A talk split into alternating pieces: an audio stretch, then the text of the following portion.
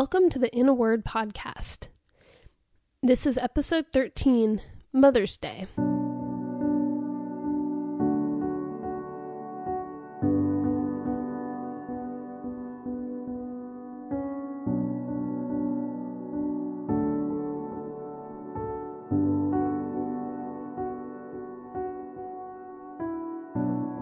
In a Word is a newsletter that cultivates thoughtfulness one word at a time. Each issue is themed around one word, and you're listening to its companion podcast.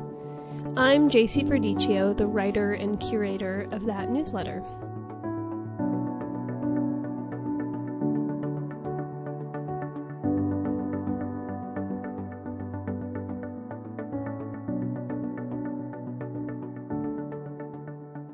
Today, instead of a typical themed issue, I am sharing a trio of poems about my birth and mothering experiences.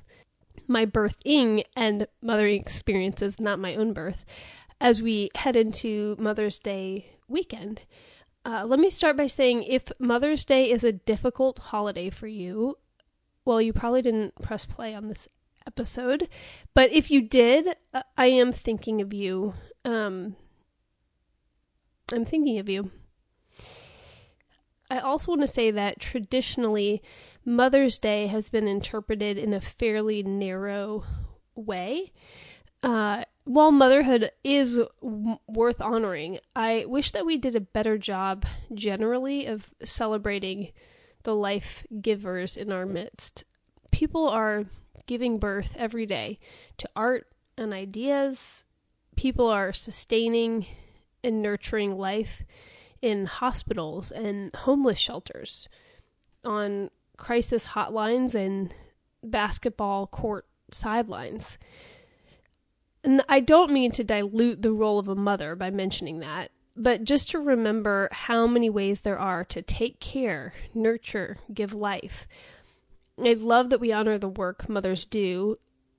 I also think mothering work, broadly applied, is really desperately needed throughout our communities.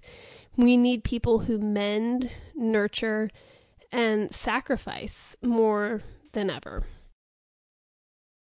So, now I'll share these poems written from my very specific and singular experience, but with the hope that you feel seen by them, though your experience is yours and mine is mine. So, here are the poems two births.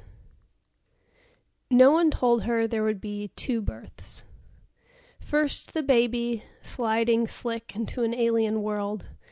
After the afterbirth, an afterthought. The mother. Near-sighted through her baby's eyes, she too sees her world as a foreign land.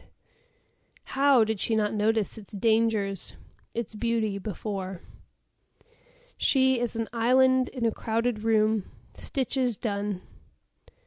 No one coaches her through the birth of her mother self. Should she bear down, let go? How long will labor last? Oh, a lifetime.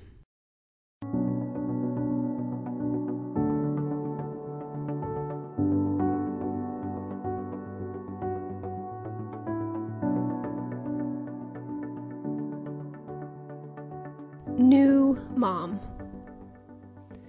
I can't think of myself as a new mom when I feel like an old truck, leaky and sputtering. New is a silk camise with the price tag still attached. New is purring down the highway, shiny and soundless. You never hear the whipping wind, the crunch of asphalt. Never hear my creaking joints, and croaking cries.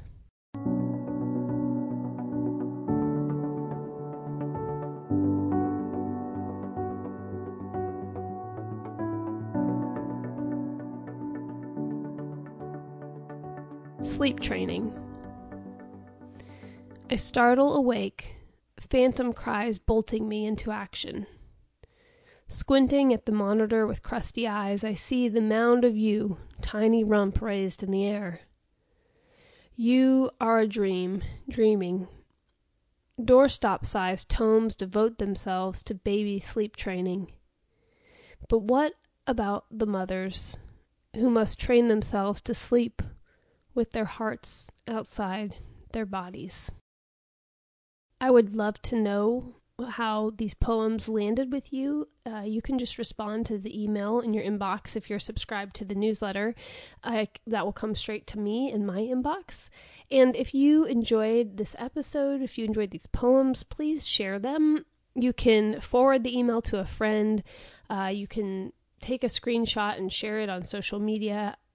I really appreciate any way that you choose to share it word of mouth is the best way for people to find in a word and to join us in cultivating thoughtfulness one word at a time.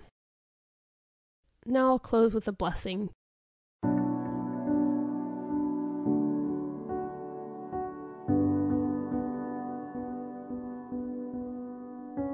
To the foster parents, empty nesters, spiritual mothers, I value you to the woman who is breathing through it right now, I see you. To all who give life in myriad ways and at great personal cost, thank you. Happy Mother's Day and thanks for listening.